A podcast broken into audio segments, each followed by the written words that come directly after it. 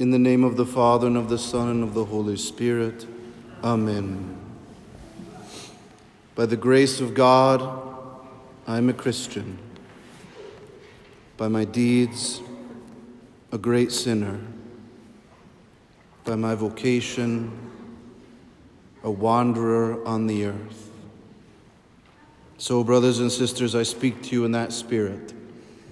A pilgrim dressed in black who goes from one place to another, lives here and then there, was born, felt called by God, received by the church, will one day die. I shall leave no line and no lineage. At best, some young child will say, You remember that fat, strange priest we had all those years ago? And so on this holy day, I speak to you in that voice, in a sense, as a firmly planted shadow who comes and goes, who has merely the grace to offer the sacraments and give counsel. Now is the acceptable time.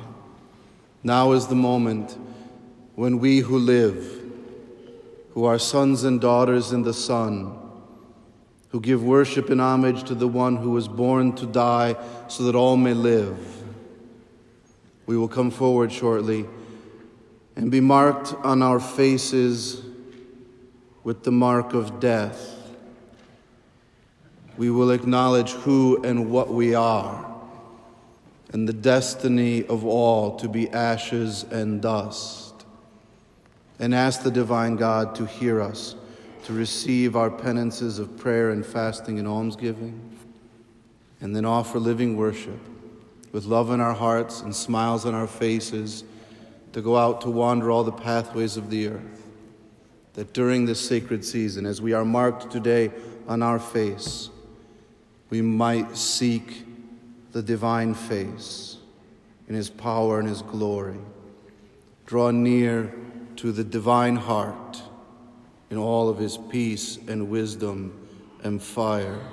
Going deep in these days to our inner room and calling out to Jesus the Christ to have mercy and give life, that we who acknowledge on this day what we are may have the life of grace, moving from this day to that, from this moment to that, in the beating, fiery heart of Jesus Christ, pierced on the cross, risen from the tomb.